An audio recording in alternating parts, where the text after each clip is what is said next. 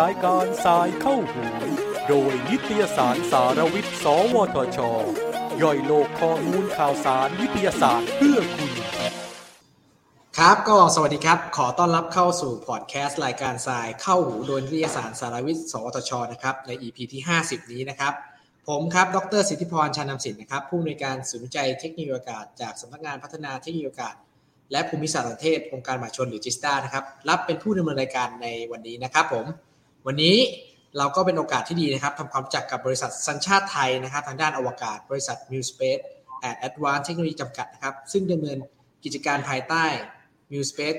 ขอบเป็นผู้ผลิตชิ้นส่วนด้านการบินและอวกาศนะครับแล้วก็ให้บริการทางอินเทอร์เน็ตทางดาวเทียมด้วย โดยมีเป้าหมายที่จะค้นคว้าวิจัยและพัฒนาการให้บริการดาวเทียม พัฒนาเทคโนโลยีด้านการบินและอวกาศ รวมถึงจำหน่ายผลิตภัณฑ์เทคโนโลยี และให้บริการด้านโทรคมนาคมภูมิภาคเอเชียตะวันออกเฉียงใต้ครับ วันนี้นะครับก็เป็นการสัมภาษณ์พิเศษของนิตยสารสารวิทย์นะครับ ได้รับเกียรติจากคุณสมทรนะครับ เทียนกิ่งแก้ว ประธานเจ้าหน้าที่ฝ่ายปฏิบัติการบริษัท New Space Advanced เทคโนโลยีจำกัดครับมาพูดคุยร่วมกับเราวันนี้นะครับ มาเล่าถึง ลงานต่างๆของบริษัทนะครับว่ามีส่วนสำคัญผลักดันในวงการเทคโนโลยีอวกาศของประเทศไทยอย่างไรบ้างนะครับ ขอสวัสดีคุณสมทรนะครับ ขออนุญาตเรียกคุณเรียกพี่แซมได้ไหมครับได้ครับสวัสดีครับเพื่อความเพื่อความเป็นกันเองในบรรยากาศในการเชิญพูดคุยแบบสบายๆวันนี้นะครับครับวันนี้เราก็มีประมาณ 10คำถามนะครับ 11คำถามนะครับ ว่าอยากจะมาถามทางบริษัท New Space นะครับว่าเอ่อ ดำเนินการยังไงบ้าง ก่อนอื่นเลยนะขอรบกวนทางพี่แซมนะครับ ช่วยแนะนำตัวเองกับผู้ชมกับผู้ฟังก่อนนะครับว่าเอ่อมีหน้าที่อะไรและทำอะไรในบริษัท New Space บ้างครับ ครับผมครับเอ่อผมตอนนี้ดำรงตำแหน่งประธานเจ้าที่ฝ่ายปฏิบัติการนะครับ มีหน้าที่ดูแลทางด้านเรื่องโอเปอเรชั่นทั้งหมดที่เกี่ยวเรื่องการให้บริการในลูกค้านะครับ และดูแลทางด้านเซลล์และก็ business development ด้วยนะครับ ของบริษัทครับ โอ้เป็น ตำแหน่งใหญ่นะครับ รับผิดชอบหลายส่วนเลยนะครับ ทีนี้คำถามต่อไปเลยครับสำหรับคนที่ไม่รู้จัก New Space มาก่อนเนี่ย จะรบกวนพี่แซมเนี่ยครับเพื่อที่อธิบายว่าบริษัท New Space เนี่ยทำอะไรบ้างที่ให้ทุกคนรู้จักได้ง่ายนะครับ ว่าทางอวกาศเนี่ยเทคโนโลยีเราทำอะไรอยู่นะครับ ที่เห็นภาพอย่างชัดๆนะครับ ครับมิสเปซเนี่ยเป็นบริษัทที่เราตั้งนิยามว่าเป็น Space Tech Company นะครับ ที่เน้นการพัฒนาเทคโนโลยีทางด้านดาวเทียมและอวกาศ แล้วก็เป็น ทางด้านเทคโนโลยีอื่นๆที่เกี่ยวข้องนะครับที่เป็นเทคโนโลยีใหม่ๆนะครับเราชื่อบริษัทก็บอกอยู่แล้วว่าเป็น Space นะครับซึ่งเรามองว่า Space เป็นอุตสาหกรรมที่อุตสาหกรรมใหม่นะครับแล้วมีอาจจะมีบทบาทมากขึ้นในอนาคตครับแล้วบริษัทเราที่ตั้งมาเราจะเน้นเรื่องการด้านวิจัยและพัฒนาเองนะครับ เพื่อเพื่อจะให้คนไทยมีความรู้ความสามารถ แล้วก็ประเทศไทยมีอ่ามีศักยภาพในด้านอวกาศครับผม จริงๆ พี่แซมก็ตอบคำถามเราในข้อสามไปบางส่วนนะครับ ที่ถามว่าทำไมตั้งชื่อบริษัท Mu Space มีความหมายว่าอย่างไรนะครับ แล้วจริงๆ บริษัทเนี่ยเริ่มก่อตั้งขึ้นมาได้ยังไงครับ เริ่มจากอะไรครับครับคำว่า m i l space จริงเป็นตัวอักษรกรีกนะครับ Mu เป็นภาษากรีก Mu ครับหมายถึงความสมดุลความพอดีนะครับ ก็คือ balance นะครับบริษัทเริ่มต้น ก่อตั้งโดยคุณเจมส์นะครับ คุณวรายุทธเยี่ยมบำรุงนะครับ ซึ่งจบการศึกษาปริญญาตรีทางด้าน Aerospace Engineering และปริญญาโททางด้าน Mechanical Engineering จาก UCLA นะครับมหาลัยแคลิฟอร์เนียที่ลอสแองเจลิสนะครับ แล้วก็และต่อมาคุณเจมส์ก็ได้ทำงานทางด้านที่บริษัทนอต o คอมเมนที่อเมริกานะครับ ประมาณ 4 ปีนะครับ ทางด้านดาวทางด้านดาวเทียมนะครับ แล้วคุณเมื่อแล้วคุณเจมส์เมื่อกลับมาเมืองไทยก็มีวิชั่นของตัวเองว่าอยากจะตั้งบริษัทไทยนะครับ ซึ่งบริษัทมิวสเปซตั้งเมื่อปี 2000 2017 นะครับ บริษัทไทยโดยคนไทยแล้วก็พัฒนาผลิตภัณฑ์ทางด้านสไยและอวกาศในเมืองไทยนะครับ เพื่อให้ประเทศไทยเป็นประเทศที่มีศักยภาพที่เหมือนประเทศอื่นๆที่ทางด้านอวกาศที่ที่ดัง ๆ ทั่วโลกนะครับ แล้วก็จะได้ส่งเสริมให้คนไทยมีความรู้ความสามารถ แล้วก็ สร้างรายได้ให้กับประเทศไทยด้วย อันนี้เป็นเรื่องที่ผมเองรู้สึกชื่นชมเลยนะครับว่าโอ้คิดใหญ่นะครับ แล้วบริษัทเพิ่งเปิดจากเปลี่ยนปี 2017 เนี่ยเพิ่งเปิดได้แค่ 6 ปีเองนะครับครับโอ้ดีมากนะครับ เพราะว่าเรื่องอวกาศเนี่ยเป็นเรื่องสำคัญแล้วก็ไม่ได้ไกลตัวเลย เทคโนโลยีหลายอย่างเนี่ยเราต้องเริ่มสร้างขึ้นมา ผมก็ก็รู้สึกยินดีดีใจด้วยนะครับ ที่ประเทศไทยเราก็มีบริษัทสตาร์ทอัพที่ทางด้านเกี่ยวกับอวกาศเกิดขึ้นนะครับ เพราะผมเองก็ทำงานด้านอวกาศเหมือนกันแต่ว่า มันเป็นทางทางของหน่วยงานรัฐนะครับ ทีนี้คำถามต่อมานะครับก็คือว่าผลงานและผลิตภัณฑ์ที่ Mu Space นะครับทำตั้งแต่เริ่มต้นจนถึงปัจจุบันเลยครับเนี่ยมีเรื่องอะไรบ้าง และเป้าหมายใน 5 ปี 10 ปีเนี่ยมีแผนยังไงบ้างครับ ว่าจะสร้างอะไรขึ้นมา ก็เริ่มต้นเราตั้งบริษัทเนี่ยเราได้ใบใบเทอคมนาคมเลเซนนะครับจากกสชประเภทไทยสามก็คือใบที่สามารถ สร้างระบบเครือข่ายดาวเทียมได้นะครับแต่เนื่องจากการลงทุนดาวเทียมต้องใช้งบประมาณมากเราก็พยายามเน้นในเรื่องของการให้บริการก่อนยังไม่สร้างดาวเทียมเองนะครับช่วงแรกๆเนี่ยเราเราก็สนใจเรื่องอวกาศคือเรามีการส่ง payload นะครับ ไปในอวกาศสี่ครั้งกับจรวด Blue New Shepard นะครับ ซึ่งถ้าท่านได้ตามข่าวเรื่องของเจฟฟ์ เบซอสของอเมซอนที่ที่ ที่นั่งในตัวตัว New Shepard ตัวนี้ขึ้นไปนะครับเราก็ได้ส่ง payload ขึ้นไปสี่ครั้งนะครับเป็นการ test microgravity ที่สูงจากพื้นโลกประมาณร้อยกิโลเมตรนะครับครั้งแรกเนี่ยก็ส่งเมื่อปี 2018 นะครับแล้วก็ครั้งที่ 2 ที่ 3 ปี 2019 ครั้งที่ 4 2020 นะครับ โดยที่เพโลที่เราส่งขึ้นไปเนี่ยก็จะเป็นเพโลของทางด้านจุฬาลงกรณ์มหาวิทยาลัยมหาวิทยาลัยราชกระ เทคโนโลยีราชกระบังของจิด้าด้วยนะครับ แล้วก็ของทางด้าน TOT แล้วก็และอื่นๆอีกนะครับ โดยครั้งที่ 4 ที่เราส่งเมื่อ 2020 เนี่ย เราส่ง payload ที่เรียกว่าเป็นเซิร์ฟเวอร์ที่ตอนนั้นเรามีการคุยกับ TOT เรื่องว่าเราต้องการจะทำ Space Data Center in Data Data Center in Space นะครับ ก็ส่ง payload ขึ้นไปเพื่อจะดูเรื่องว่าถ้าเซิร์ฟเวอร์ส่งขึ้นไปเนี่ย ช่วงที่จะส่งเนี่ยมันจะมีการสั่นใช่ไหมครับ ว่าเซิร์ฟเวอร์มันจะทนได้ไหมว่ามันสามารถทำงานในสภาวะไร้น้ำหนักได้ไหมนะครับ ช่วงนั้น ซึ่งปัจจุบันบริษัท TOT ก็ก็ได้รวมกับ CAT Telecom ก็เป็นบริษัท NT นะครับ National Telecom นะครับต่อมาเราก็ให้บริการทางด้าน satellite monitoring นะครับ ซึ่งเราก็คือรับสัญญาณอย่างเดียวนะครับ จากดาวเทียมเพื่อ ให้ลูกค้าที่เป็นต่างต่างชาติเนี่ยเอาสัญญาณเป็นมอนิเตอร์นะครับ แล้วก็คงหลังจากที่เราส่ง payload ไปแล้วเนี่ยเรื่องไอตัวเซิร์ฟเวอร์เนี่ยครับเราก็เขาก็ได้ได้มีการตั้งโรงงานดาวเทียมเราขึ้นมา เพื่อเพื่อหนึ่งก็คือจะได้สร้างดาวเทียมที่เป็น low earth orbit นะครับวงโคจรต่ำแล้วก็เพื่อจะ support จะไปให้ถึง project data space data center in space ที่ที่เราที่ผมได้พูดไป ซึ่งมันต้องเป็น constellation นะครับ ซึ่งอาจต้องใช้เวลาหลายปี เพราะมันหนึ่งต้องใช้เงินค่อนข้างเยอะนะครับ เราต้องการสร้างดาวเทียมของเราของคนไทยขึ้นมาในประเทศไทย ซึ่งซึ่งมันต้องมีการเรียกว่าอะไรครับ พัฒนา โดย concept ของเราคือจะมี in-house คือการสร้าง material หรือ component ให้มากที่สุดในประเทศไทยในโรงงานเรานะครับ ซึ่งช่วงแรกอาจจะต้องซื้อจากต่างประเทศบ้าง แต่ว่าเราจะค่อยๆ เพิ่มสัดส่วนในการผลิตในในในไอคอมโพเนนต์ของเราให้มากขึ้นนะครับ ซึ่งตอนนี้เราก็มีโรงงานสร้างดาวเทียมอยู่แล้วนะครับ แล้วก็เราได้รับการส่งเสริม BOI ในเรื่องของชิ้นส่วนดาวเทียมด้วย ซึ่ง BOI ก็ให้พูดไปแล้วนะครับ เมื่อปี 2020 นะครับ อันนี้คร่าวๆ คร่าวๆนี่เป้าหมายใหญ่นะครับ เพราะว่าเท่าที่ผมมีข้อมูลดาวเทียม constellation เนี่ยไม่ใช่เรื่องง่ายเลยนะครับเพราะต้องใช้งบประมาณค่อนข้างเยอะเพราะ constellation เนี่ยต้องสร้างกี่ดวงครับหรือเป้าหมายที่ที่ใหญ่ครับ แล้วก็ challenge ครับ ทีนี้ข้อต่อมาครับ โยงกันเลยครับ เรื่องของการผลงานเนี่ยเลยเจาะลึกเข้าไปนิดนึงนะครับว่า ดาวเทียมรุ่นใหม่ในปัจจุบันของ m u Space เนี่ย MU B500 นี่ครับที่ได้พัฒนาต่อยอดจากรุ่นแรก มีจุดเด่นและมีความสามารถอะไรนะครับตอนนี้ครับดาวเทียมรุ่น m u B500 นะครับ500เนี่ยเป็นดาวเทียมที่มีน้ำหนักรวมกัน 500 กิโลกรัมนะครับ โดยที่มีระบบ bus bus ก็คือระบบที่ว่า support การการให้บริการประมาณ 250 กิโลกรัมแล้วระบบ payload payload ก็คือแอปพลิเคชันที่จะใช้งานเช่นไหนเป็นภาพถ่ายหรือ communication อุปกรณ์สื่อสารอีกประมาณ 250 250 กิโลกรัมนะครับ โดยที่มีจุดเด่นก็คือเป็น high power satellite ก็คือว่า เมื่อเราใช้งานดาวเทียมเนี่ยถ้าเราใช้งานต่อเนื่องเนี่ยไอตัว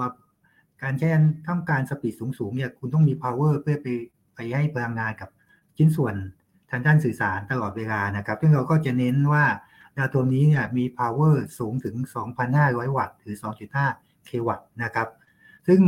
ส่วนใหญ่เราจะมองว่าดาวเทียมนี้เอาไว้สำหรับการสื่อสารนะประโยชน์ทางด้านการสื่อสารที่มีความเร็วสูงถึง30 gigabit per sec นะครับ แล้วก็การถ่ายภาพจากอวกาศ ซึ่งเราอาจจะเน้นไปเรื่องของย่านอินฟราเรดตัวย่านทางด้านเรดาร์นะครับ ซึ่งไม่ใช่เป็นย่านที่ภาพถ่ายธรรมดา ก็คือพยายามที่จะเป็น advanced technology เพิ่มขึ้นไปเสริมเพิ่มจากเทคโนโลยีปัจจุบันที่ที่ที่คนก็มีอยู่แล้วนะครับ น่าสนใจมากนะครับโอ้จำนวนวัตต์ค่อนข้างเยอะนะ ผมก็เห็นดาวเทียมตอนปกติวัตต์ไม่เยอะเนื่องจากว่ามันจะต้องมีขนาดใหญ่ขึ้น แล้วก็แบตเตอรี่ก็ใหญ่อีก เป็นเรื่องอิชาเลยอีกเรื่องหนึ่งเหมือนกัน ทีนี้มันก็โยงต่อมาเลยครับว่า พูดถึงแบตแล้วนะครับ ในปีที่ผ่านมา 2565 นะครับได้ทราบว่าทาง m u Space เนี่ยมีการผลิตชุดแบตเตอรี่ เพื่อรองรับการใช้งานต่างๆ อยากให้เราถึงเทคโนโลยีแบตเตอรี่ที่ m u Space ได้พัฒนาขึ้นมาหน่อยนะครับ mu Space มีการทำแบตเตอรี่ออกเป็นสองส่วนนะครับ ส่วนแรกก็คือการประกอบแบตเตอรี่ชุดแบตเตอรี่นะครับ ที่เป็นลิเธียมในประเทศไทยนะครับที่เรากำลังทำทำประกอบและจะมีชุด demo ออกมานะครับ ตัวนี้เอาไปใช้งานทางด้านพวกการสื่อสารการด้านการทหารหรือพวก energy storage นะครับ แต่แบตอีกอันหนึ่งคือเรามีการวิจัยพัฒนาแบตเตอรี่ตัวใหม่เรียกว่า solid state battery นะครับ ซึ่งจริงๆ แล้วถ้าถ้าท่านตามข่าวพวกรถ EV ที่ที่บอกว่าจะมีการพัฒนาแบตเตอรี่รุ่นใหม่เนี่ยก็เป็นเป็นแบตเตอรี่ประเภทเดียวกันนะครับ ซึ่งยังไม่มีใครทำออกมาได้ ซึ่งเราก็เป็นบริษัทหนึ่งที่กำลังพัฒนาเรื่อง solid state battery ซึ่งตรงนี้ที่เรามองว่า ถ้าเราทำได้เนี่ยเราสามารถไปใช้บนดาวเทียมได้และนอกจากใช้ดาวเทียมแล้วเอามาใช้ในภาคกลาวได้ด้วย คือพวกประเภทรถ EV หรืออะไรก็แล้วแต่ที่ที่เป็นพวก storage นะครับทำ แบตเตอรี่ตรงนี้มันข้อดียังไงครับก็คือว่าถ้าเทคโนโลยีพัฒนาขึ้นไปเนี่ยแบตเตอรี่นี้จะเก็บประจุได้มากขึ้น แล้วก็ทำให้น้ำหนักเบาขึ้นนะครับ ก็คือถ้าไปรถ EV ก็วิ่งได้ไกลขึ้นโดยการชาร์จครั้งเดียวนะครับ แต่ว่าถ้าไปใช้ในอวกาศมันจะมี environment ที่ที่ทำให้ต้องทนสภาวะต่างๆในอวกาศมากขึ้นนะครับ ซึ่งซึ่งถ้าเราสามารถทำได้ทำให้น้ำหนักของตัวดาวเทียมที่ที่เรา5กิโลเนี่ยมีแบตเตอรี่ที่ไม่หนักมาก แต่ว่าสามารถเก็บประจุได้มากขึ้นนะครับ แล้วก็สามารถให้บริการได้อย่างที่เราตั้งตั้งใจไว้ ที่ High Power Satellite ครับผมงั้นผมขอถามเพิ่มนิดนึงนะ อยากรู้ว่า แล้วแผนเนี่ยว่าจะเริ่มใช้เมื่อไหร่ครับ จากการวิจัยในปัจจุบันแบตตัวนี้ตรงนี้เราคิดว่าน่าจะพัฒนาเป็น prototype ได้ประมาณ 2024 น่าจะ mass production ได้ประมาณ 2025 อันนี้คือทาร์เก็ตถือว่าเร็วมากนะครับโอ้ดีมากเลย นี่ถ้าเกิด ทางจิสด้าเองเรามีพัฒนาดาวเทียมเหมือนกันเนี่ย ผมอาจจะขออนุญาตอาจจะดู performance แล้วอาจจะแน่นอนเลยอาจจะต้องอัดซื้อมาได้ถ้ามันมันมันถึงตามที่คาดวางไว้ เพราะว่ามันเป็นการสนับสนุนทางประเทศไทยเองด้วย แล้วก็ผมฟังแล้วประสิทธิภาพค่อนข้างดีมากนะครับ ไม่ธรรมดาเลย ครับบริษัทจริงๆบริษัทยินดีที่จะให้หน่วยงานภาครัฐภาคเอกชนในประเทศไทยที่ใช้ใช้ product ของเรานะครับ เพราะเรามองว่า เมื่อเราผลิตออกมาเนี่ยเราจะขายเนี่ย ถ้าเราคุยในประเทศกันแล้วก็น่าจะคุยได้ง่ายกว่า แล้วถ้า test เราก็สอบง่ายกว่าแล้วถ้าเกิดมัน work จริงเราก็สามารถไปขายต่างประเทศได้เพราะเราอย่างน้อยก็มีคนใช้งานของเราทีในประเทศอะไรอย่างเงี้ยครับ ทีนี้เรามาคำถามต่อมาเลยครับ พูดถึงปุ๊บจะมีเรื่องเกี่ยว connection แล้วนะครับ ทีนี้เราก็ทราบมาว่าทาง m u s p a c e เนี่ย ได้มี connection หลากหลายมากมายเลยนะครับ กับบริษัทที่มีระดับโลก ล่าสุดได้ข่าวว่ามีการจับ มือกัน partner กับบริษัทระดับโลกเลยนะครับ บริษัท Amazon Web Service หรือ AWS นะครับ อยากเล่าให้ฟังหน่อยว่าตอนนี้การร่วมมือเป็นยังไงบ้างนะครับ แล้วก็ดำเนินการอะไรถึงไหนนะครับ ครับก็เราได้ร่วมมือกับ AWS โดยโดยช่วงนี้นะครับ เราเราคุยในเรื่องของกาวเซชันนะครับ เนื่องจากเรามีดาวเทียมเองใช่ไหมครับ แต่ว่าทาง AWS ก็มีกาวเซชันคือสถานีภาคพื้นดินที่ควบคุมดาวเทียมเนี่ยมีทั่วโลกนะครับที่ เราโดยที่มี mu Space มีการพัฒนาระบบควบคุมดาวเทียมของเรานะครับ แล้วก็ไปไปต่อกับตัวกาวเซชันตัวฮาร์ดแวร์หรือ physical ของทางด้าน AWS นะครับ เพื่อเพื่อที่จะให้ทำงานร่วมกันได้นะครับ แล้วไอ้นี้คือช่วงแรกๆที่เราคุยกันว่าเราจะทำแต่ช่วงถัดเรื่องอื่นๆที่เราคิดว่าจะทำต่อไปอาจจะมีพวกคาวคอมพิวติ้งอะไรเงี้ยครับตัวที่เราทาง ABS มองว่า มีสเปซเป็นบริษัทไทยในประเทศไทยเขาก็จริงๆเขาก็ขายทั่วโลกอยู่แล้ว แต่ว่าเขาก็อยากมองว่าทางมีสเปซอาจจะมีเวเวเต็บางอย่างที่ไปบวกกับอของเขาไปให้บริการกับหน่วยงานภาครัฐภาคเอกชนในเมืองไทย เพื่อเพื่อจะเพราะเพราะบางครั้งเนี่ย AWS ก็อาจจะไม่มีเรียกว่าอะไรอะ custom made ตามที่ลูกค้าอยากจะได้ แต่ก็มี tool เราก็อาจจะเป็นคนกลางที่เป็นเอาพยายามรวบรวม tool พวกนี้ครับมาทำให้กับลูกค้าเราในเมืองไทย ที่เขาอยากได้เป็นวั one stop shop service ทางด้านพวก cloud หรืออะไรต่างๆ ที่เกี่ยวข้องครับดีเลยครับ ผมว่าดีเลยนะเป็น cloud แบบเอ่อ worldwide ขนาดนี้ แล้วแล้วตอนนี้ถามต่อนะครับของ AWS เนี่ย ปัจจุบันนี้เนี่ยเอ่อถึงขั้นไหนนะครับถือว่าร่วมทุนถึงแบบไหนแล้วแล้วมีแผนที่จะเป็นการตลาดยังไง หรือว่าจะเริ่มแบบ service ในประเทศไทยยังไงครับ คือจริงๆ ยังไม่ถึงว่าร่วมทุนนะครับ ก็เป็นลักษณะว่า เขามี product ของเขาแล้วก็เขามี space อะอาจจะมีเรียกว่าเวเวเดเซอร์หรือมีอะไรที่คิดคิดว่าเหมาะกับลูกค้าไทยโดยที่ mu Space เนี่ยทำใกล้ๆอย่างที่พูดอะคือ integrate tool หรือ service ของเขามามารวมกัน แล้วก็ให้บริการลูกค้าโดยที่ลูกค้าเนี่ยเซ็นสัญญากับ mu Space นะ mu Space ก็เป็นเรื่อง operation ให้แล้วก็แก้ไขปัญหาหรือดีไซน์ระบบอะไรให้ประมาณนี้ครับ เพื่อเพื่อจะสำหรับลูกค้าไทยครับ ดีครับ ทีนี้เรามาคำถามต่อมาครับ หลังจากดูเรื่องของอ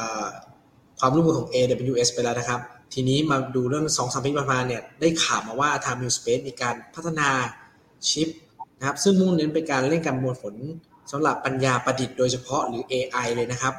ทีนี้อยากรบกวนให้ช่วยเล่าให้ฟังหน่อยครับว่าปัจจุบันเนี่ยเทคโนโลยีชิปตอนนี้พัฒนาเนี่ยถึงขั้นไหนนะครับ แล้วก็ เป้าหมายปลายทางที่เราวางไว้เนี่ย ประโยชน์ที่จะเกิดขึ้นคืออะไรบ้างครับ ครับจริงๆแล้วเรื่องการวิจัยพัฒนาด้าน AI ก็เป็นเทคโนโลยีอันหนึ่งที่ mu Space เนี่ยเป็นคือทำอยู่นะครับ ตอนนี้เราพัฒนา AI หลายๆ project นะครับ ยกตัวอย่างเช่น project แบตเตอรี่ที่กำลังทำอยู่เนี่ยแบตเตอรี่ที่เราทำมันไม่ใช่เอาแบตเตอรี่เซลล์มามาต่อกันจะจบมันจะมี BMS Battery Management System ซึ่งมันมันจะเป็นการดูเรื่องการชาร์จเข้าไปในเซลล์แบตเตอรี่แต่เซลล์ถ้าคุณถ้าคุณไม่มี BMS เนี่ยมันอาจจะทำให้การชาร์จ อาจจะทำให้แบตเตอรี่เซลล์อาจจะชาร์จไม่ไม่สม่ำเสมอ อาจจะทำให้มีปัญหาเรื่องการเสื่อมแบตเตอรี่ไวเราก็เอา AI เนี่ยครับมามาใช้ในการคาดการการอายุของแบตเตอรี่เซลล์โดยโดยโดยที่ใช้กับ BMS เนี่ยครับ โดยการเก็บข้อมูลต่างๆนะครับ มีการพัฒนาโมเดลต่างๆ แล้วก็มีการรวบรวม Data Set ขึ้นมานะครับทีนี้เมื่อเราเรามี AI ตัวนี้เสร็จแล้วเราจะทำชิปเพื่ออะไร คือชิปสำหรับตรงนี้คือเป็นชิปที่เรามันคล้ายๆชิปที่สำหรับคอมพิวเตอร์ที่ตอนนี้พัฒนาเป็นชิปสำหรับเกมใช่ไหมครับ ของเราคือการพัฒนาชิปสำหรับ AI ก็คือให้มันมีการทำงาน AI เร็วขึ้นนะครับ เมื่อเอาข้อมูลจาก AI เข้ามาเนี่ยมันจะทำงานเร็วขึ้นมันเป็นชิป ที่ดีไซน์เฉพาะสำหรับ AI นะครับ มันก็ทำงานเร็วขึ้นด้วยความเร็วสูง ตอบสนองผู้ใช้งานได้เร็วขึ้นนะครับ กับแล้วตอบเกี่ยวการข้อมูลต่างๆ เกี่ยวกับสภาพแวดล้อมก็จะเร็วขึ้นทุกอย่างนะครับ โดยเวอร์ชันแรกที่เราได้ได้ทำก็คือได้ได้ออกแบบวงโคจร แล้วก็เรื่องของ hardware description เรียบร้อยแล้วนะครับทีนี้ก็อยู่ในขั้นตอนของเรื่องของการเขียนเฟิร์มแวร์นะครับ เพื่อเพื่อจะมา test ทดลองกับฮาร์ดตัวฮาร์ดแวร์ที่เราทดสอบนะครับ ครับผม น่าสนใจมากเลยนะครับโอ้ทำเทคโนโลยีหลายอย่างทั้งดาวเทียม แล้วก็มีชิป แล้วเรื่อง power มีการเกี่ยวกับเรื่องข่าวด้วยโอ้โหที่จะจะครบวงจรนะครับ ที่ผมมองเนี่ย สุดยอดเลยยอดเยี่ยมมากครับก็ก็เราเราเทคโนโลยีใหม่ๆครับที่ที่ที่ที่เกิดขึ้นครับผม ดีครับดีครับผมผมดีใจย้ำอีกครั้งแล้ว อ่าทีนี้ต่อมานะครับ เรื่องสำคัญอีกประเด็นหนึ่งเลยครับ ปัจจุบันใน m u s p a c e นอกจาก AWS ที่ร่วมมือแล้วเนี่ย เอกชนภายในประเทศเราเองหรือว่าหน่วยงานภาครัฐ ที่ที่ทำ m u s p a c e ร่วมงานอยู่เนี่ย พอบอกได้ไหมครับว่ามีหน่วยงานบ้าง แล้วประเด็นสำคัญสำคัญที่ร่วมมือมีเรื่องอะไรบ้างครับ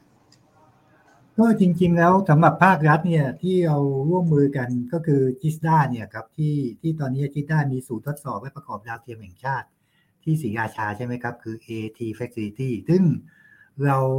เราสร้างดาวเทียม เราจ้างชิ้นส่วนดาวเทียมตอนนี้เราได้เอาชิ้นส่วนดาวเทียมไป test กับ GISTDA เมื่อปีที่แล้ว ก็หลายหลายตัวนะครับ ก็ก็เป็นสิ่งที่ดีนะครับ ที่ว่าทาง mu Space ไม่ต้องลงทุนเรื่องตัวสถานที่ทดสอบเองเพราะมันต้องลงทุนทุนมหาศาลนะครับ ซึ่งเราก็จะพยายามที่จะไปทดสอบที่ GISTDA มากขึ้นเรื่อยๆนะครับนะครับ สส่วนเรื่องเอกชนจริงๆเราเอกชนเราก็คุยกับหลายหลายเอกชนนะครับก็คุยกับเอกชนเจ้าใหญ่เจ้าหนึ่งที่อาจจะเรื่องของคาคาร์บอน CO2 สไตล์เมอร์เทอริงด้วยนะครับ อันนี้เราก็คุยกับเขาว่าเราอยากจะมี service ต่างผมไม่อยากจะพูดออกมาแต่ตอนนี้มันเกือบเกือบเซ็นสัญญาแล้วก็ไม่อยากขิงนิดนึงก็คือเราจะพยายามที่จะเอาข้อมูล CO2 เนี่ยมามาใช้งานในแง่ของเรื่อง คาร์บอนเครดิตอะไรหรือประเภทลดลดคาร์บอนในพวกนี้ครับ เพื่อเพื่อจะสามารถเอกชนเนี่ยสามารถที่จะเอาไปใช้งานในตอนนี้คาร์บอนเครดิตอะไรมันค่อนข้างจะจะ popular มากนะครับ ซึ่งเราก็พยายามพัฒนา solution ตรงนี้ให้กับภาคเอกชนอยู่นะครับ ส่วนถ้าเป็นลูกค้าต่างประเทศเราก็คุยกับหลายเจ้าครับ มีเรื่องเม็กซ่าก็มีเรื่องของภาพถ่ายดาวเทียมที่เป็นพวกการทานได้ maritime อะไรพวกนี้ครับ ก็คือเราก็คุยกับหลายเจ้าแล้วก็ผู้สร้างดาวเทียม พวก Airbus ที่เราก็ได้ได้เซ็นคล้ายๆ ความร่วมมือกันว่าแอร์บัสให้เราเป็นคล้ายๆว่าเป็นคนที่เอาแอร์บัสไปเสนอ product Airbus กับภาคภาครัฐภาคเอกชนในเมืองไทย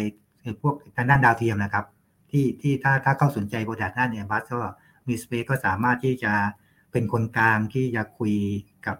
ทางเอกชนหรือภาครัฐเมืองไทย เพื่อ เพื่อเพื่อจะเอา product Airbus มามาขายอะไรเงี้ยครับนี่ร่วมมือกับบริษัทรายใหญ่หลายรายเลยครับ ทีนี้ผมขอเสริมนิดนึงแอบเสริม จริง ๆ ทาง GISTDA เองอะเราก็มีความยินดีนะครับที่ได้ช่วยสนับสนุนในอุตสาหกรรมอวกาศของประเทศนะครับ เพราะว่าอย่างอย่างที่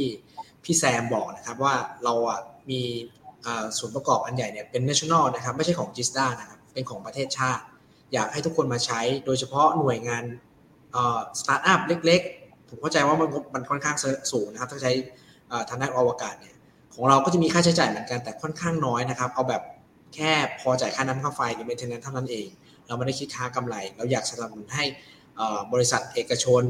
หรือสตาร์ทอัพหลาย ๆ ส่วนเนี่ยเริ่มมาผลิตเรื่องส่วนนี้ แล้วก็มีเรื่องอื่น ๆ ด้วยนะครับ เราก็จะมีแลบ Galaxy นะครับที่ให้ทางด้านอุตสาหกรรมทางด้านอากาศนะครับ ปัจจุบันเราสามารถ certify สำหรับอากาศได้พวกเครื่องบินนะครับแต่ในอนาคตเนี่ยเราก็มีแผนว่าจะ certify ทางด้านอวกาศเหมือนกัน เพื่อจะได้อำนวยความสะดวกให้กับทางด้านเอกชนเนี่ยไม่ต้องส่งออกไปต่างประเทศกว่าจะส่งกลับมาค่า test ก็แพงกว่านะครับเพื่อเห็นความสำคัญเรื่องนี้ เราก็ยินดีนะครับสนับสนุนโดยเฉพาะ mu Space เนี่ยผมจำได้ว่าเคยไปเยี่ยมชมดูแล้วด้วยเหมือนกันนะครับ ท่านท่านประธานของ mu Space เองก็มาดูว่าโรงประกอบดาวเทียมเป็นยังไงนะครับก็เป็นเรื่องที่ทางเรายินดีสนับสนุนเต็มที่ครับครับผมอะเรามาข้อถามข้อต่อไปนะครับทางมิวสเปซเนี่ย ตอนนี้มองอนาคตอุตสาหกรรมอวกาศของประเทศไทยเนี่ยเป็นยังไงบ้างครับ และของโลกด้วยนะครับ รวมไปถึงว่า อยากให้ประเทศไทยเนี่ยก้าวทัดเทียมกับอุตสาหกรรมอวกาศระดับโลกเนี่ย เราเราควรจะต้องดำเนินการยังไงจากประสบการณ์มิวสเปซที่เจอมาเนี่ยอยากให้หน่วยงานรัฐหรือหน่วยงานเอกชน หรือภาคการศึกษาด้วยก็ตามเนี่ยมาสนับสนุนร่วมมือกันยังไงครับ ครับ ก็จริงๆ อุตสาหกรรมอวกาศของโลกนะครับ น่าจะเป็น S curve ตัวใหม่ คือเหตุเห็นค่อนข้างจะชัดนะ ถ้าถ้าท่านตามข่าวเรื่องจากการเชื่อของอีลอนมัสนะที่ที่สามารถเอากลับมาได้ การสื่อสารผ่านดาวเทียมวงกลมจอต่ำพวกวันเว็บพวก Starlink นะครับ แล้วก็การโปรเจกต์ Artemis ที่ไปดวงจันทร์ใช่ไหมครับ มันก็จะเห็นแล้วก็จะมีเรื่องของ ISS ตัวใหม่ที่มันจะสร้างในอนาคตอย่างเงี้ยแต่นี้อุตสาหกรรมพวกนี้คือเมื่อก่อนมันภาครัฐเป็นคนลงทุนใช่ไหมประเทศต่างๆ ที่เป็นรัฐบาลลงทุน ตอนนี้เอกชนก็มีเทคโนโลยีที่ที่ดีแล้วลงแล้วก็เซฟค่าใช้จ่ายก็ถูกลงนะครับ อันนี้มันก็เป็นโอกาสของภาคเอกชนที่จะไปในอวกาศนะครับ ก็ส่วนประเทศไทยเองเนี่ยครับจริง ๆ แล้วจริงๆจิตด้าก็ก็เป็นประเทศแรกไทยคมก็เป็นมีผู้ให้บริการดาวเทียมสื่อสารเมื่อ 30 ปีที่แล้วคร่าวๆนะครับ30กว่าปีจิด้าก็ประมาณ 10 ปีที่แล้ว แต่ว่าช่วงนี้จิด้าค่อนข้างจะเรียกว่ามามาแรงนะครับ มีทั้งเรื่อง AT Facility มีทั้ง TOS 2 2A แล้วก็มีโปรเจกต์จะมี TOS 3 TOS 4 TOS 5อะไรเงี้ยครับแล้วก็จะมีแผนที่จะสร้างดาวเทียมเองในประเทศนะครับ ซึ่งในแง่ของทางด้านภาครัฐเนี่ยก็ดูค่อนข้างมีแผนที่ค่อนข้างชัดเจนนะครับ แต่ส่วนส่วนภาคเอกชนเนี่ย นอกจากผู้ผู้ให้บริการดาวเทียมเหมือนไดคมเนี่ยก็ก็มันก็มีบริษัทที่ที่ที่สร้างดาวเทียมเองก็อาจจะมีมีสเปซที่เราพยายาม สร้างขึ้นออยากจะทำในประเทศนะครับ เพื่อจะเป็นพวกวิจัยพัฒนาในประเทศให้มากให้มากขึ้นนะครับเพราะแล้วก็อาจจะมีบริษัทดาวเทียมดวงประเทศไอมีบริษัทอื่นๆเอกชนสองสามบริษัทนะครับ ซึ่งมันก็ยังไม่เยอะ แต่ผมคิดว่า เนื่องจากเทรนของอุตสาหกรรมอวกาศ มันจะมีมูลค่ามหาศาลในอนาคตนะครับอันผมคิดว่าในอนาคตอาจจะมีสตาร์ทอัพรายใหม่ๆเข้ามาเข้ามาเกิดขึ้นเยอะๆในประเทศไทยนะครับทีนี้เมื่อ เราอยากให้ประเทศไทยมีสตาร์ทอัพหรือทัดเทียมข้างหน้าประเทศอื่นๆเนี่ยเราต้องทำอะไรบ้างนะครับ อันแรกก็คือของภาครัฐนะครับ จริงๆแล้วเนี่ยภาครัฐผมว่ามันสำคัญค่อนข้างมากนะครับ คือทำไมต้องสำคัญก็คือเนื่องเนื่องจากการกำหนดนโยบายของอวกาศ การให้มีกฎหมายทางด้านอวกาศนะครับ การจัดตั้งหน่วยงานทางด้านอวกาศ เช่น Thailand Space Agency เนี่ยทำไมถึงบอกว่าสำคัญ เพราะถ้าเอกชนคิด เทคโนโลยีใหม่ ๆ หรือสวิตใหม่ ๆ ตัว Thai Space Agency เนี่ยที่ต้องเป็นหน่วยงานที่มีเรียกว่าอะไรอะมีอำนาจแล้วก็มีการตัดสินใจ มี power ในเรื่องทุกทุกอย่างที่เกี่ยวกับเรื่องอวกาศ นอกเหนือจากองค์กรบางองค์กรเช่นกสทช ที่ดูทางด้านความถี่ หรือทางด้าน GISTDA ที่อยากจะดูทางด้าน remote sensing อะไรเนี้ย Thai Space Agency ตัวนี้ต้องมีอำนาจต่างๆ เพื่อจะบอกเอกชนว่าคุณสามารถทำได้หรือไม่ได้คำว่า ทำได้ก็ทำไป ถ้าทำไม่ได้ อาจจะบอกว่าวันนี้ผมไม่ให้คุณอีกสามปีคุณค่อยมาขอใหม่นะ เอกชนก็จะเรียกว่าอะไรอะ่ะสามารถที่จะวางแผนได้ว่าต้องทำอะไรต่อไป ไม่ใช่ว่ายังไม่รู้ว่าทำได้หรือไม่ได้ก็เสียเวลาทั้งทั้งของตัวเองนะครับ อันต่อไปก็คือว่าภาครัฐเนี่ยนอกจากเรื่องกำหนดเรื่อง policy เรื่องเรื่องเอเจนซี่พวกนี้แล้วเนี่ยก็ต้องเขาต้องมองถึงว่าถ้าสตาร์ทอัพใหม่ ๆ ก็มาจะทำให้เกิดอะไรขึ้น ก็คือต้องคุณต้องมี funding ให้เขา เพราะเนื่องจากด้านอวกาศเนี่ยมันลงทุนค่อนข้างจะเยอะ อันนี้บริษัทใหม่ๆเขาเงินก็ไม่เยอะ อันก็ภาครัฐควรจะมีเรื่อง funding ให้เขาเพื่อให้เขามีทำ R&D แล้วก็มี product ออกมานะครับ นอกจากมีเงินทุนแล้วก็มันต้องอาจจะภาครัฐอาจต้องมี project ใหม่มีบาง project ที่อาจจะไม่มูลค่าไม่สูง แต่ว่าให้เอกชนเป็นคนทำให้หมายถึง เพราะเอกชนก็จะได้มีรายได้เข้ามา แล้วก็สามารถที่จะเลี้ยงตัวเองได้นะครับ อีกอันหนึ่งก็ สุดท้ายนะครับภาครัฐอาจต้องลงทุนเรื่อง big project big infra บางอย่าง เพราะในการลง big infra เนี่ยหนึ่งลงทุนเงินมหาศาลสองเอกชนทำคนเดียวอาจจะไม่ได้ เช่นเรื่องที่ดินเราจะไปเอาที่ดินจากไปร้อยไร่พันไร่มาจากไหน ซึ่งภาครัฐอาจต้องเป็นเงินคืนมาแล้วอาจจะต้องมาร่วมมือเอกชน คือให้ภาครัฐลงคนเดียวก็อาจจะไม่ไหวเหมือนกันก็อาจจะต้องร่วมมือเอกชนเป็น PPP ไหมหรือเป็นโมเดลอะไรไหม เพื่อจะตรงนี้จะได้เป็น infrastructure ทางด้านอวกาศ สำหรับในอนาคต ให้กับคนสตาร์ทใหม่ๆเนี่ยก็สามารถที่มาคิดอะไรใหม่ๆสามารถมาใช้ infra ตรงนี้ได้ ก็คล้ายๆกับ AIT ที่ตอนนี้ทาง GISTDA จะได้ทำขึ้นมานะครับอ่าอันแรกคือภาครัฐนะครับ อันที่สองภาคเอกชนนะครับ จริงๆ ภาคเอกชนเนี่ยเวลาสตาร์ทอัพใหม่ๆ อยากจะผมอยากจะมองว่า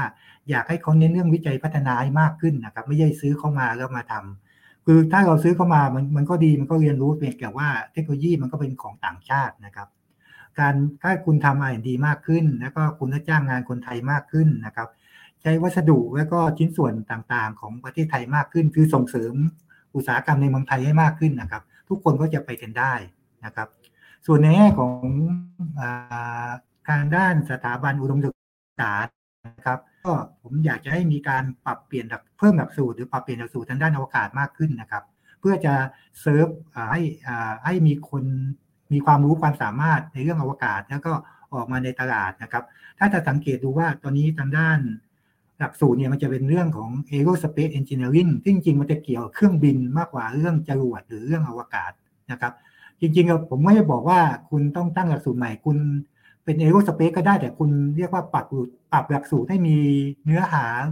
สเปซมากขึ้น หรือถ้าเป็นไม่ได้คุณอาจจะเป็นสเปซเอนจิเนียริงไปเลยก็ได้ เพื่อจะได้มีการให้นักนักศึกษาเขาครับมีความมุขสามารถนำมาป้อนในตลาดได้นะครับ สุดท้ายภาคประชาชนนะครับ ผมเข้าใจว่าจริง ๆ ทุกท่านประชาชนทุกคนเนี่ยก็ได้ อย่ามองว่าอวกาศไกลตัวนะครับ จริงๆ มันใกล้ตัวเราก็รู้อยู่แล้วตั้งแต่เรื่อง GPS ครับการพยากรณ์อากาศ Google Map ที่มันไกลมันใกล้ตัวอยู่แล้ว เพียงแต่ว่าเราก็พยายามมองว่ามันมีเทคโนโลยีใหม่ ๆ ของอวกาศมากขึ้น แล้วก็พยายามที่จะเรียนรู้มากขึ้น แล้วก็เอามาใช้กับชีวิตประจำวันเรามากขึ้น เพราะจริงๆ มันจะช่วยให้เราสะดวกมากขึ้น แล้วก็อาจจะ save cost save เวลาอะไรพวกนี้ครับ คือคือพยายามมองไอ้ รับรู้เปิดรับรู้ใหม่ ๆ นะครับ แล้วก็ถ้าเป็นไปได้ก็พยายามใช้ product service ของคนไทย แล้วเพื่อเพื่อมันจะได้เหมือนกับว่า ขยายออกไปขายต่างประเทศได้อะไรเนี่ยครับ ครับผมครับมันก็จะหมุนเวียนนะ ถ้าเกิดเราซื้ออ่ามีคนขายอ่ามีคนซื้ออ่ามันก็จะมี demand supply แล้วก็จะได้มีงบประมาณในการลงทุนวิจัยต่อ ผมขออนุญาตขยายนิดนึงนะเมื่อกี้พูดถึงเรื่องพรบกิจการอวกาศเนี่ยเท่าที่ผมทราบในปัจจุบันเนี้ย ในฐานะ GISTDA เป็นเลขาที่ผลักดันเรื่องนี้ไปด้วยนะครับ ก็ก็ใกล้แล้วนะครับ ต้องบอกว่าใกล้แล้วตอนนี้เขาคอรมออนุมัติแล้วทีนี้ก็อยู่เรื่องของการร่างเป็นกฎหมายนะครับในการจัดตั้งพรบจัดตั้งกิจการอวกาศของประเทศไทยนะครับส่วนตัวผมก็เชียร์นะครับ อยากให้แบบว่าอยากให้เกิดขึ้นเร็วๆ เหมือนที่พี่แซมบอกเลยครับว่ามันมีปัญหาว่าหน้าทางเอกชนบอกไม่ได้เลย สมมุติว่าตอนนี้ทางมิวสเปซลงทุนในบางอย่างลงไปแล้ว พอพรดออกมาปั๊บอ้าวคุณไม่มีสิทธิ์ทำพี่แซมกุมหัวแน่นอนว่าโอ้แล้วฉันลงทุนไปแล้วจะทำยังไงใช่ไหมครับอย่างเงี้ยเป็นต้นแล้วก็รวมไปถึงการ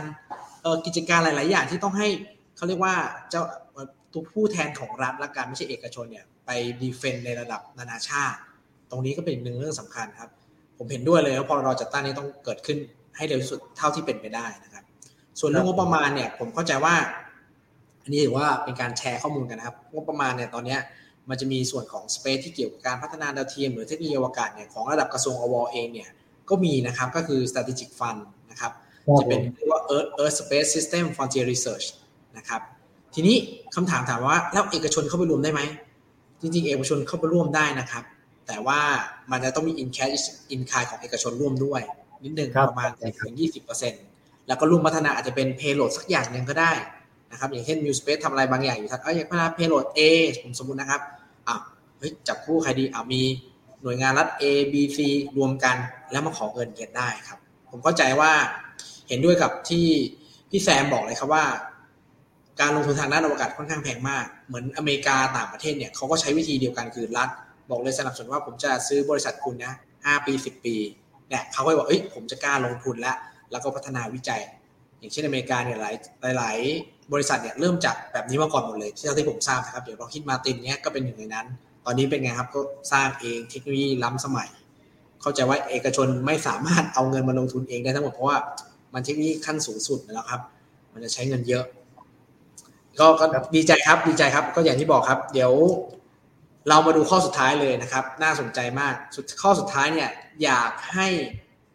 ทางมิวสเปซนะครับ ช่วยแนะนำ หรือให้ข้อมูลหากมีคนสนใจเพิ่มเติมมากขึ้น อย่างเช่น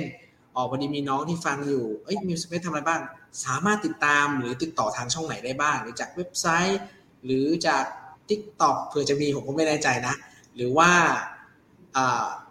สื่อต่างๆผ่านออนไลน์นะครับ อยากให้ช่วยโปรโมทแนะนำบริษัท m i l Space หน่อยว่า ถ้าใครสนใจสามารถติดต่อทางได้ไหนบ้างครับ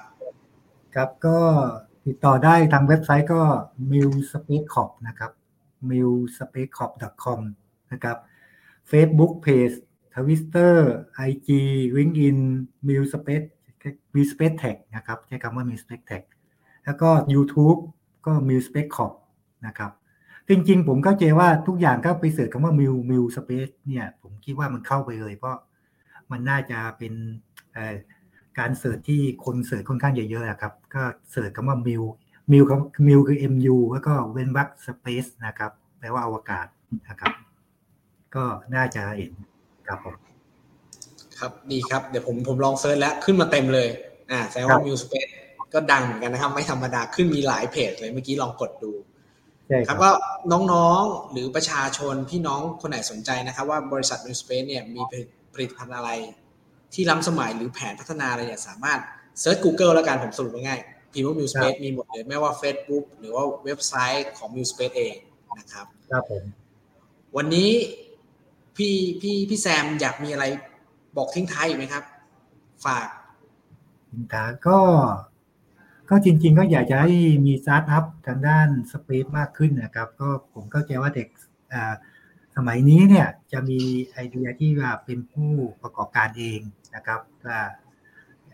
อยากจะตั้งบริษัทเองนะครับ ก็ก็อยากจะมองว่าเอออุตสาหกรรมสเปซเนี่ยมันน่าจะเป็นอุตสาหกรรมอันหนึ่งที่มีเรียกว่าอะไรอะความก้าวหน้าในอนาคตคือคือเรเวนูน่าจะมาแบบใหญ่ขึ้นนะครับ ซึ่งซึ่งมันก็มันต้องเป็นเทคโนโลยีใหม่ ๆด้วยนะครับ ซึ่งอย่างที่บอกมันต้องอาจต้องใช้เงินทุนเยอะนะครับ ก็อยากจะให้ภาครัฐเพิ่มเติมเรื่องสิทธิพิเศษอะไรบางอย่างนะครับคล้ายๆ BOI สมมติ เราบอกว่าถ้าบริษัทมีสเปซเทคตั้งขึ้นมาแล้ว คุณก็อาจจะได้สิทธิพิเศษเช่นลดภาษี เช่นเอาคนต่างชาติเข้ามาเป็นพนักงานได้อะไรเงี้ย ซึ่งมันก็จะช่วยให้บริษัทสามารถที่จะพัฒนาเทคโนโลยีใหม่ๆ ได้ได้ไวนะครับ แล้วก็อย่าอย่ากลัวกับการใช้เทคโนโลยีใหม่ ๆ นะครับ ก็ก็เทคโนโลยีใหม่ๆ มันมาจริงๆมันมาจากเทคโนโลยีสเปซปัจจุบันที่เราใช้เนี่ยมันก็พัฒนาเป็นที่ที่เราเจอทุกวันแล้วก็ต่อไป อวกาศก็ไม่ใช่เรื่องไกลตัวครับ เดี๋ยวเราอาจได้ไปดวงจันทร์ดาวอังคารในสิบปียี่สิบปีข้างหน้านะครับก็เป็นเรื่องปกติครับขอบคุณครับ ครับงั้นวันนี้เราก็ขอบขอบคุณขอบคุณนะครับพี่แซมนะครับ สมทรเทียนกิ่งแก้นะครับ เป็นอย่างสูงมากที่มาร่วมพูดคุยบอกเล่าถึงการพัฒนาของบริษัทมิวสเปซนะครับ ว่าพัฒนาผลิตภัณฑ์อะไรบ้าง และเป้าหมายมีเรื่องอะไรบ้างนะครับ ผมว่าเรื่องนี้เป็นเรื่องสำคัญเลยที่ช่วยผลักดันวงการวิทยาศาสตร์ และเทคโนโลยีอวกาศของประเทศไทยเนี่ยให้ออกสู่เป็นระดับอุตสาหกรรม แล้วก็เป็นระดับโลกในอนาคตอันใกล้นะครับ ผมเองก็ต้องขอขอบคุณทุกท่านที่ติดตามพอดแคสต์รายการทรายเข้าหู โดยนิตยสารสารวิทย์ของ สวทช นะครับ และกลับมาพบกันใหม่ในตอนต่อไปนะครับสำหรับวันนี้ผม ดร สิทธิพร ครับ หรือว่าคิม นะครับ หรือว่า แล้วก็พี่แฟนนะคุณสมทรนะครับ ต้องขอลาทุกคนไปก่อนนะครับ ขอบคุณมากนะครับ สวัสดีครับ ครับ ขอบคุณครับ